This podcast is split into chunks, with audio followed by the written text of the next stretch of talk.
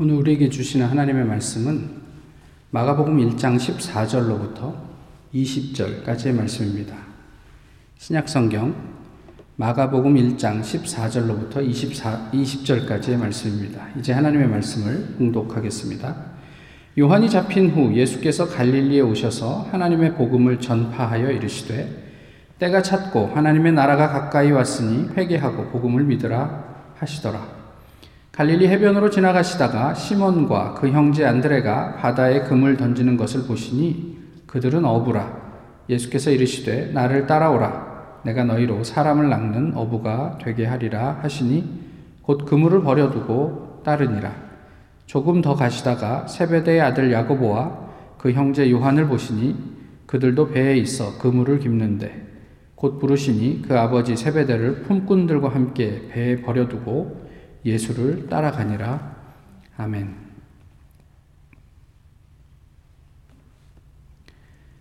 현장에 돌아와 보니 구조대원이 노인 남성 한 분을 데리고 나왔다. 할아버지는 연발 기침을 해댔다. 코털과 눈썹이 검게 그을린 것을 보니 연기를 많이 흡입한 것 같았다. 미리 준비된 간이 산소통에 연결해 비제호흡 마스크를 씌워드렸다. 산소 포화도가 아직 정상 범위에 있는 것으로 보아 연기에 노출된 시간 자체는 그리 길지 않았던 것 같다. 정신을 차린 할아버지는 구급대원의 처치에는 관심이 없다는 듯 마스크를 벗어 던졌다. 활활 타오르는 집으로 뛰어 들어가려는 할아버지를 겨우 진정시켰다. 요 구조자가 더 있는지 물었으나 아무도 없다고 했다. 할아버지는 사진을 가지고 오라고 소리치셨다.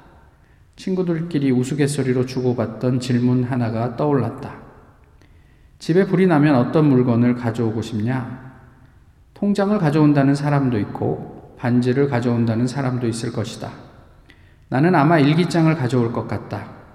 루브르 박물관에 불이 난다면 어떤 작품을 가지고 나오겠냐는 우문에 프랑스 작가 베르네는 출구에서 가장 가까운 작품을 택하겠다는 현답을 내놓았다. 그만큼 화재 현장에 다시 들어가는 행동은 무모하다는 뜻이다. 그것을 직접 행한 환자를 마주하고 있음에 놀라웠다. 앨범은 화재가 완전히 진압된 후에야 찾을 수 있었다. 할아버지가 열었던 문 너머의 책장에서 발견되었다. 예상했던 대로 앨범은 녹아서 떼어내기 힘들 정도로 붙어버렸고 사진 역시 분간하기 어려웠다. 그쯤 되니 사진의 정체가 궁금했다. 대체 무슨 사진이길래 목숨을 걸 정도로 소중해 하시는지 알고 싶었다. 검게 탄 사진을 보고도 행복해 하시는 할아버지에게 양해를 구하고 앨범을 구경했다. 아들뻘로 보이는 남자의 사진이었다. 자식 사랑 이길 것 없다는 말이 생각났다. 아드님 참 잘생겼네요. 라고 위로의 말을 건네자, 나야. 라는 한마디, 나야. 라는 한마디로 답하셨다. 그깟 앨범이 뭐라고요? 하마터면 할아버지 한 분이 아, 화마에 목숨을 잃을 뻔한 이야기입니다. 토네이도 경보가 발령이 됐었죠. 작년인가 재작년 말인가 뭐 그랬었던 적이 있습니다. 아, 저는 불이 나게 2층으로 올라가서 컴퓨터와 하드 드라이브를 챙겼습니다. 그냥 그 순간은 목사로서 가장 중요하다 싶은 데이터를 잃고 싶지 않은 마음이 컸었던 것 같아요. 당장에 뭐 집이 토네이도에 날아가도 목회는 계속 하려면 컴퓨터는 있어야 될 것 같아서 그렇게 챙겼는데 어쨌든 뭐 별일 없이 지나갔습니다. 만약에 그런 상황에서 여러분들은 무엇을 챙기시겠습니까? 생명이 어, 경각에 다다라도요, 포기하기 어려운 것들이 있죠, 우리에게. 아, 그런데 오늘 본문에는 어떤 하나의 아이템, 그것이 아니라 이제까지의 삶 전체를 아, 포기한 사람들이 나옵니다. 어떻게 이게 가능했을까? 그게 좀 궁금합니다. 지난주 본문을 저희가 나누면서 요한은 마테마가 아, 또 누가와 좀 다른 어떤 제자들을 부르는 장면을 아, 이야기하고 있다라고 말씀을 드렸죠. 근데 오늘 본문과 요한복음의 내용은 너무나도 이렇게 차이가 있지요. 왜 이런 차이가 생겼을까 궁금하지 않습니까? 마가복음이 기록된 연대는 통상 어, 70년 정도로 봅니다. 그럼 예수님께서 33살, 그러니까 한 33년 뭐 그 어간에 돌아가셨다고 우리가 하면 한 40년 가까운 세월이 지난 시점이에요. 요한복음은 언제 기록됐냐? 한 90년 정도로 봅니다. 그러면 예수님 돌아가신 후 한 60년이 흐른 시점이란 말이에요.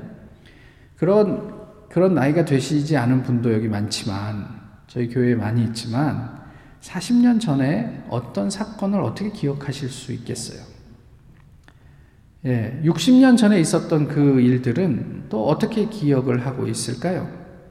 동일하게 이, 이 마태, 마가, 누가, 요한 40년 혹은 50년 또는 60년 어, 전에 어떤 어, 사건들이 그 저자들에게는 어떤 기억으로 남아 있었을까? 우리가 좀 한 번쯤은 상상을 해 봄직하지 않겠습니까?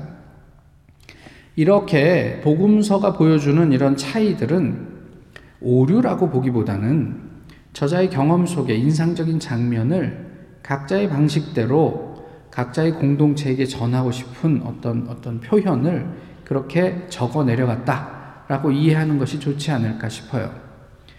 어, 같은 경험이라도요, 각자의 표현은 다를 수 있거든요.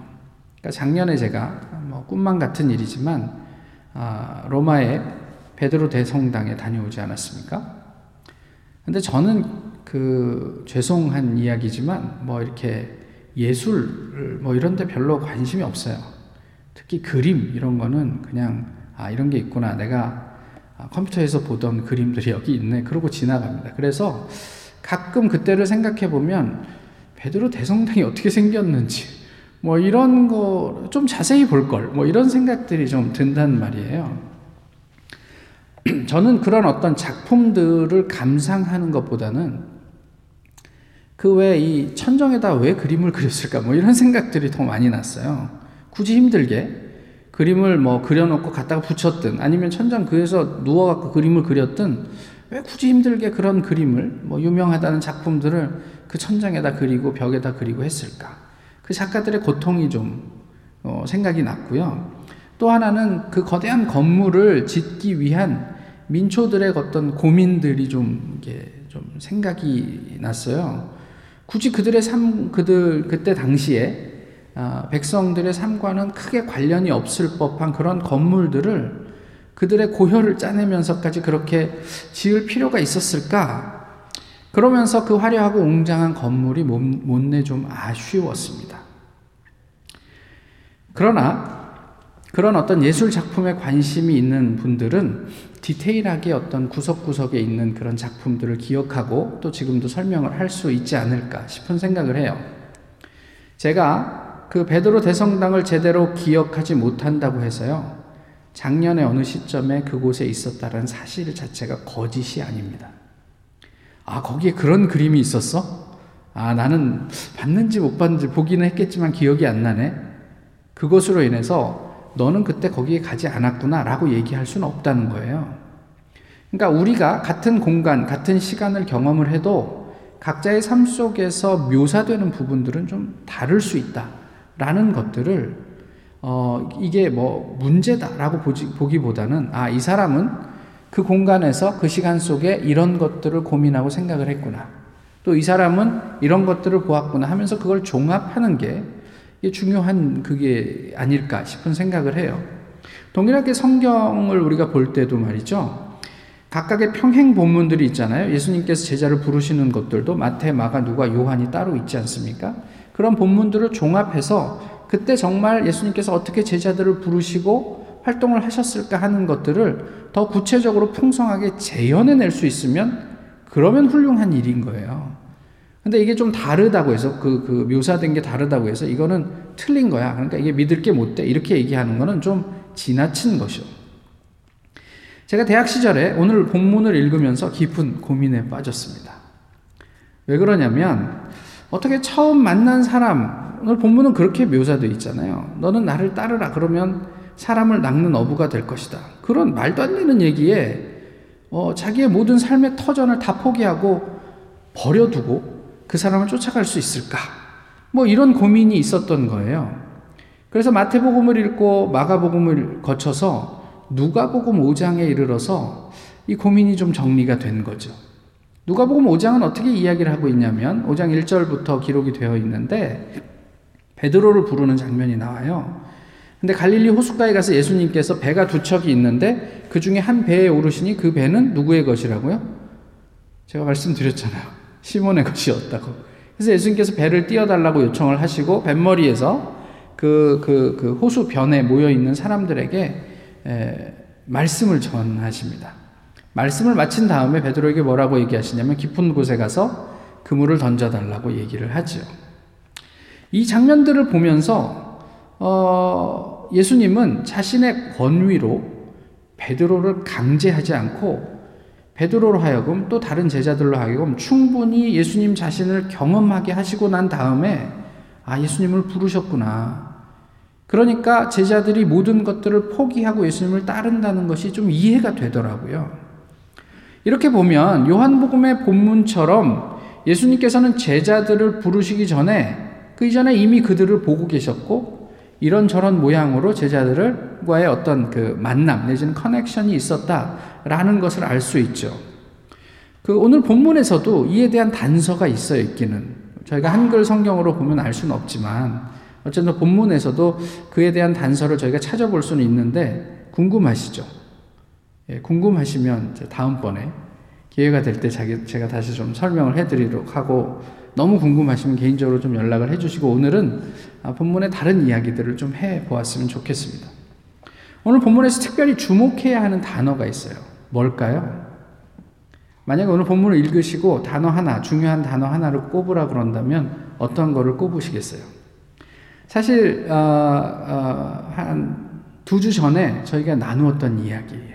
두 주 전에도 이 단어에 대해서 제가 말씀을 드렸는데 18절과 20절에 있습니다. 그 단어가 뭘까요?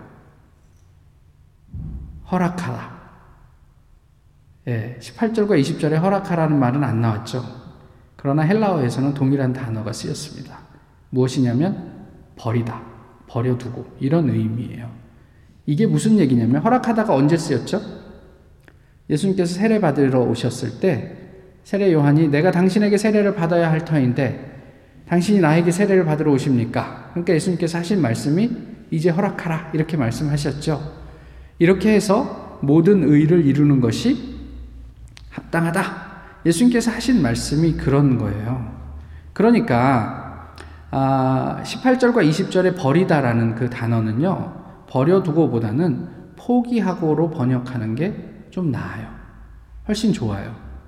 그러니까 세배대, 그러니까 아버지와 어, 품꾼들을 포기하고 예수 그리스도를 따랐다. 이렇게 하는 게 낫다는 거죠. 그, 그, 그, 사실 오늘 본문을 통해 저희가 조금 전에도 말씀드렸지만 궁금한 것은 무엇이 이들로 하여금 절대로 포기할 수 없을 것 같은 그런 가족까지도 다 포기하며 예수님의 초청을 수락하고 허락할 수 있었을까 하는 점이란 말이에요. 예수님께서 아까 말씀드렸듯이 시몬의 배 위에 하셨던 배 위에서 사람들을 향해서 하셨던 그 말씀은 무엇이었을까? 한번 상상을 해봅니다. 그런데 오늘 본문 14절과 15절에 나와 있는 그 말씀이 아니었을까 싶어요. 때가 찼고 하나님의 나라가 가까이 왔으니 회개하고 복음을 믿으라. 이게 예수님 사역 전반에서 그냥 한 줄로 요약하자면 이 말씀이란 말이에요. 그게 복음에 대한 이야기죠.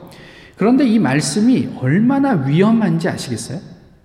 대단히 위험한 이야기예요. 그걸 어떻게 알아요? 오늘 본문 14절의 시작을 보면 알 수 있어요. 요한이 잡힌 후에 이렇게 얘기하잖아요. 요한이 왜 잡혔을까요? 듣기 싫은 말 하니까 잡아갔죠.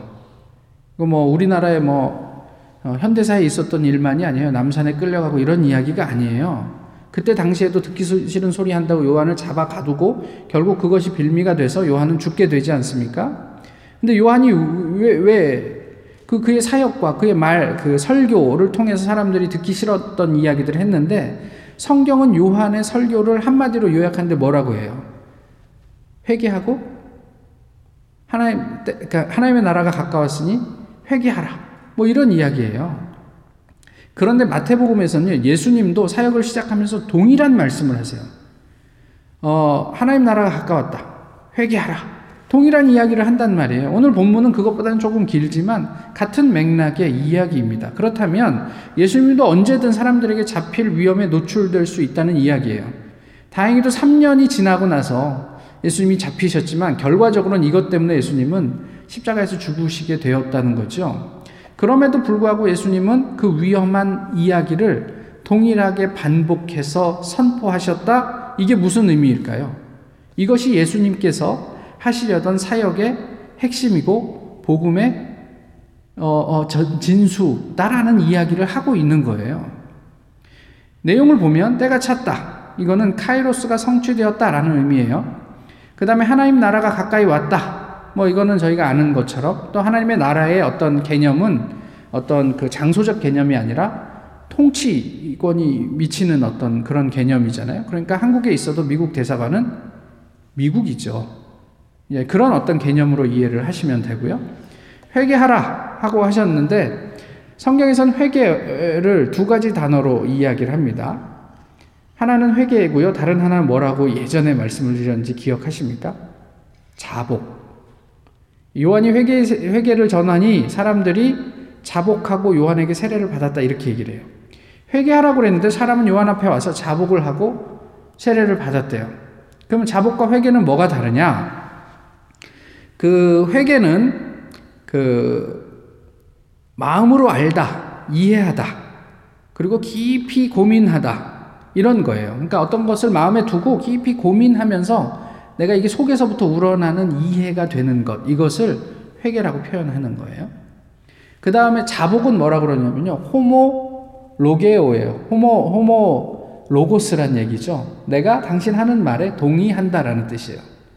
이거는 그냥 어 그러, 그 일리가 있네 이런 정도의 이야기예요. 오케이 우리가 그것 때문에 죄인이라고 오케이 동의해 그리고 세례를 받았다는 얘기예요. 그런데 회개는 무엇이냐면 마음속 깊은 곳에서 그게 갈등이 돼요. 고민이 돼요. 고민하고 고민하고 고민하면서 아 이게 하나님의 뜻이구나 라고 이해가 되면 그 다음에 보여주는 삶과 행동의 어떤 양식들이란 말이에요. 그러니까 회개와 자복은 완전히 다르죠. 근데 저희는 통상 자복을 회개 정도로 이해하고 있어요. 그냥 이 교회에 와서 하나님 제가 지난 한 주간 지은 죄가 참 많습니다. 죄송합니다. 이건 자복이란 말이에요. 회개가 아니란 말이에요. 회개는 반드시 어떤 그에 따르는 적절한 어떤 삶의 변화, 태도의 변화가 수반되는 것 이렇게 구별을 하고 있어요. 그리고 어, 복음을 믿으라고 말씀을 하는데 이 믿다라는 말은요 제가 성실하다라는 얘기도 예전에 많이 드렸지만 사실 이 단어는 어, 좀 다른 그러니까 동사형이기도 하고 좀 다르지만 통상은 어, 맡기다 내지는 설득되다라는 의미로 사용이 됩니다. 그러니까 무슨 얘기냐면 복음에 설득되어라 이렇게 예수님께서 선포하신 거예요. 이러면 그 다음 내용과 이렇게 연결이 자연스러워집니다. 성경이 우리에게 요구하는 것 두 가지가 있어요. 하나는 뭐냐면 회개고요. 다른 하나는 믿음이에요. 그죠? 근데 회개는 항상 거기에 뭐, 뭐가 있지요. 무엇을 회개해야 돼요? 내가 너무 이뻐서 회개합니다. 뭐 이래야 됩니까? 그건 회개의 대상이 아니잖아요. 근데 가만히 보면 우리가 회개 기도할 때 무슨 이야기를 많이 하면 우리의 욕구들을 많이 이야기를 해요. 하나님의 뜻대로 살아야 하는데 내 욕심은 그와 반해서 움직였습니다. 하나님 회개합니다. 용서해 주십시오. 이런 얘기를 해요. 그렇다면 우리는 한번 이렇게 생각해 보죠. 내가 세상에서 잘 되는 것이 하나님에게 영광이라고 우리 통상 얘기하잖아요. 자녀들을 키울 때도 이 우리 우리 아이가 좋은 대학에 가면 다서 하나님께 영광 돌리게 해 주십시오. 저희가 그냥 입버릇처럼 얘기하지만 그게 과연 하나님에게 영광이 될까요? 그러니까 한번 뭐 저희 아이가 뭐 하버드 대학에 가는 게 하나님께 영광이 될까요? 하나님의 영광의 수준이 그 정도밖에 안 됩니까? 이건 거짓말이에요. 영광 되지 않아요. 유튜브에서도 보, 시면뭐 어떤 시상식에서 이게 뭐 대상 받은 사람들이 소감 얘기할 때 먼저 하나님 아버지께 감사합니다. 이거 뭐 아름다운 신앙인의 고백을 들어보십시오. 그러면서 그거를 편집해갖고 여러 사람의 이야기들을 해놓은 영상이 있더라고요. 보니까 그게 영광이 됩니까? 마치 이것은 내가 물 한 바가지 퍼가지고 바다에다가 이 물, 그 맹물을 부어서 이 바다의 염도를 낮추겠다는 이야기랑 동일해요. 하나님의 영광의 수준은 그 정도에 머물지 않기 때문에 이건 우리의 대표적인 오해란 말이에요. 지금이라도 우리는 그런 생각을 버릴 수 있습니까? 포기할 수 있습니까? 만약에 그럴 수 없다면 그것은 하나님의 영광과 무관한 그냥 내가 하고 싶은 것을 하는 그 이상도 그 이하도 아니에요. 그게 잘못됐다고 얘기하는 게 아니에요. 그런데 우리의 삶을 괜히 하나님의 영광에다 갖다가 자꾸만 이렇게 끼워 맞추지 말자는 이야기예요. 무슨 이야기를 하냐면 어쩌면 우리의 desire, 그러니까 본능이나 어떤 욕구 이런 것들을 회개해야 하는 게 아닌가 싶은 거예요. 우리가 회개해야 되는 게 우리의 욕구란 말이에요. 그런데 여기서도 또 오해하면 안 되는 게 뭐냐면 우리가 가진 욕구가 잘못됐다는 게 아니에요. 어, 그 식욕이 있는 게 잘못이에요? 우리가 식욕을 왜 회개해요? 그런데 왜곡된 식욕은 수정해야죠. 그러니까 우리의 욕구가 어떤 무슨 다른 이유 때문에 뭔가 왜곡이 돼 있다면 그런 걸 수정해야 하는 것, 이런 것들을 회개라고 표현해 보는 거예요. 그 어, 욕구가 회개해서 나에게만 집착하던 것에서 벗어나 나와 내가 배제될 수는 없잖아요. 나와 우리 주변을 포함하는 쪽으로 움직여 가면 그게 회개죠. 이전까지는 나만을 위해서 살았다면, 그래서 내 욕구에 충실하게 살았다면, 이제 내가 이 일을 하는 것은 나뿐만이 아니라 내 주변에 있는 이런 사람들까지를 내가 이렇게 나의 어떤 그런 그 경계 안에 포함시켜서 함께 가려는 고민을 했다? 이게 회개란 말이에요. 어쩌면 이것이 제자들이 자신의 삶의 기반, 심지어는 가족까지 포기할 수 있었던 근원적인 힘이 아니었을까 싶어요. 무슨 얘기냐면, 이제까지는 내가 고기를 잡고 생업에 충실하며 경제 활동을 하면서 가족을 먹여 살리는 데만 집중했다면, 아, 이제는 아, 또 다른 가치가 있구나. 라고 생각하며 자기의 삶의 어떤 가치나 태도를 그곳으로부터 돌이켰다. 좀 방향을 바꾸었다 라는 의미가 되기 때문에 그래요. 다음으로 믿음을 좀 보시면 언제나 그렇지만요. 믿음은 어, 경험의 축적과 무관하지 않습니다. 그러니까 우리가 그렇게 살아도 괜찮다라는 경험이 필요한 거예요. 하나님께서 당신의 가치를 사는 사람들을 책임 책임지신다라는 축적된 경험에 대한 동의란 말이에요. 와, 저렇게 살면 정말 힘들게 살 줄 알았는데 나중에 보니까 저게 가장 보람지고 이게 이게 그 영광스러운 어떤 삶이었어. 이런 경험들이 축적되는데 우리가 동의할 수 있다면 그게 믿음이 되는 거죠. 단순히 어떤 강요에 의해서 내지는 어떤 설득으로 획득할 수 있는 게 아니에요, 믿음은. 제자들이 그런 급진적인 결단을 할 수 있었던 것은 예수님께서 보여주셨던, 아니, 제자들로 하여금 경험하게 하셨던 하나님 나라가 중요한 몫을 차지했을 거예요. 어, 아까 그 누가복음 5장 베드로를 부르신 장면으로 가서 잠깐 생각을 해보시면 예수님은 베드로에게 깊은 곳으로 가서 그물을 던지라고 말씀을 하셨죠. 근데 베드로는 거기에 어떻게 반응했습니까? yes 했습니까? no 했습니까? 예. no 한 듯 yes 했고 yes 한 듯 no 했어요. 왜 그러냐면 지금은 고기를 잡을 수 있는 시간이 아니에요. 물때가 아니에요.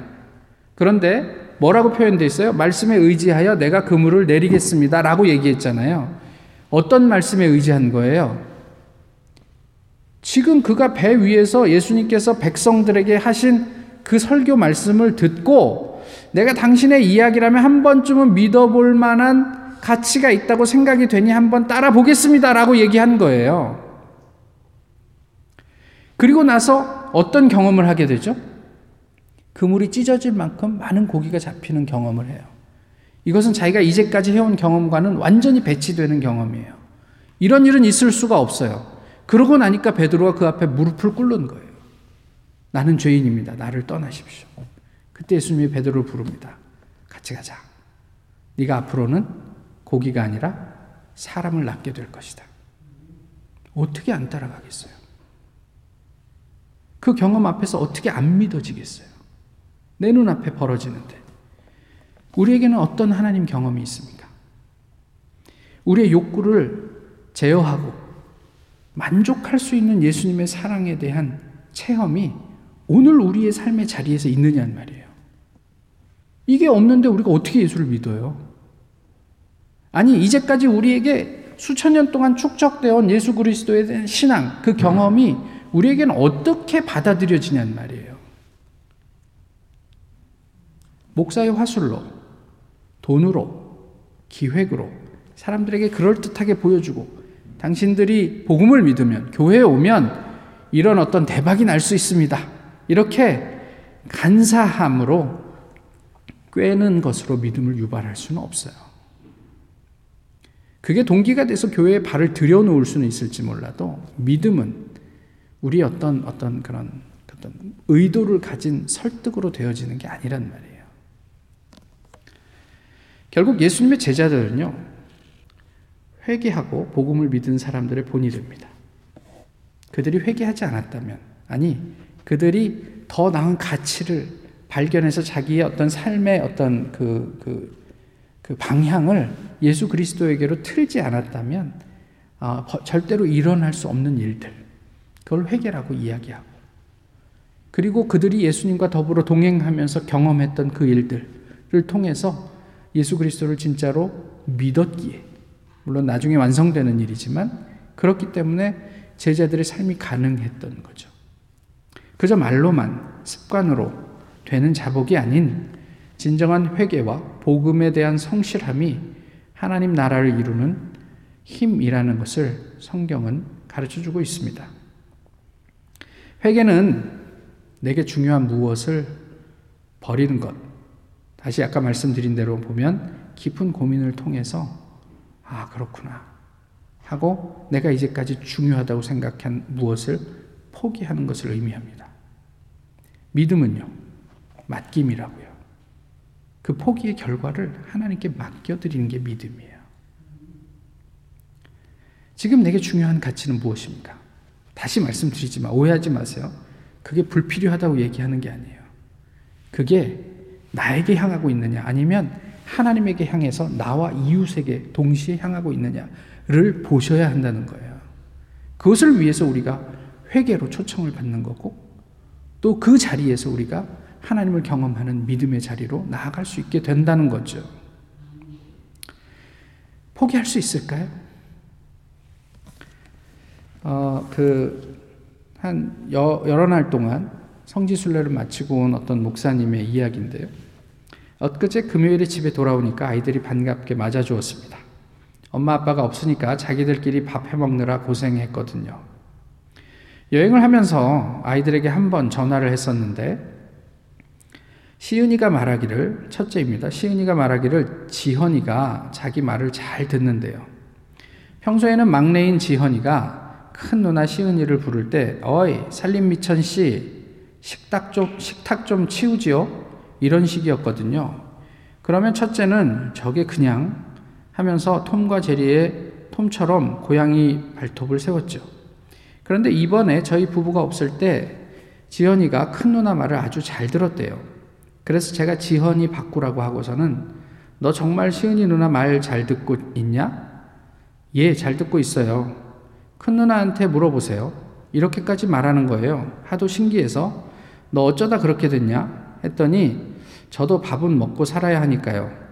하하, 생존 본능이죠. 자신의 삶에 있어서요, 중요한 가치라고 하면 앨범을 위해서 목숨을 거는 일도 불사할 수 있어요. 아까 처음에 소개해줬던 할아버지처럼. 근데 남이 보면 생명과 바꿀 수 없는 가치예요. 근데 본인은 왜 그 순간 그 앨범을 꺼내려고 어, 그 불이 활활 타는 집에 문을 열었을까요? 생존을 위해서라면 이전과는 다르게 누나에게 굽실거릴 수 있죠. 예수님께서 우리가 상상도 할 수 없는 풍성한 나라를 선포하셨습니다. 그리고 이것이 그 나라의 가치다. 라고 우리에게 가르쳐 주셨어요. 그 말씀을 들으시고 예수 그리스도를 경험하십시오. 그러면 나의 집착을 포기하고 하나님의 나라를 받아 누리게 될 것입니다. 성경은 이것이 우리에게 있어서 복된 소식이라고 말씀해 주고 있어요. 누군가 우리에게 쥐어주는 트로피가 아니라 우리가 그리스도를 따라가는 그것이 예수님의 사역의 목적이요. 아버지의 영광임을 가르쳐 주고 있습니다. 하나님의 때가 되면 우리 모두가 이 세상을 벗어나게 될 텐데요. 그때 우리 손에는 뭐가 쥐어져 있을까요? 하나님 앞에 섰을 때 하나님 이것을 제가 평생 중요한 가치라고 생각하며 지니고 왔습니다. 그 손에서 하나님께서도 가치가 있는 그것이 발견될까요? 아니면 하나님께 아무 의미가 없는 무엇이 우리 손에 들려 있게 될까요? 기도하겠습니다. 귀하신 주님, 오늘도 저희 주님 앞에서 예배하게 하심을 감사합니다. 주님께서 말씀하신 대로 저희의 삶을 돌아보며 회개하고 하나님의 나라의 복음을 가감없이 받아들이며 기뻐하는 저희 모두가 되게 하옵소서. 예수 그리스도의 이름으로 기도하옵나이다. 아멘.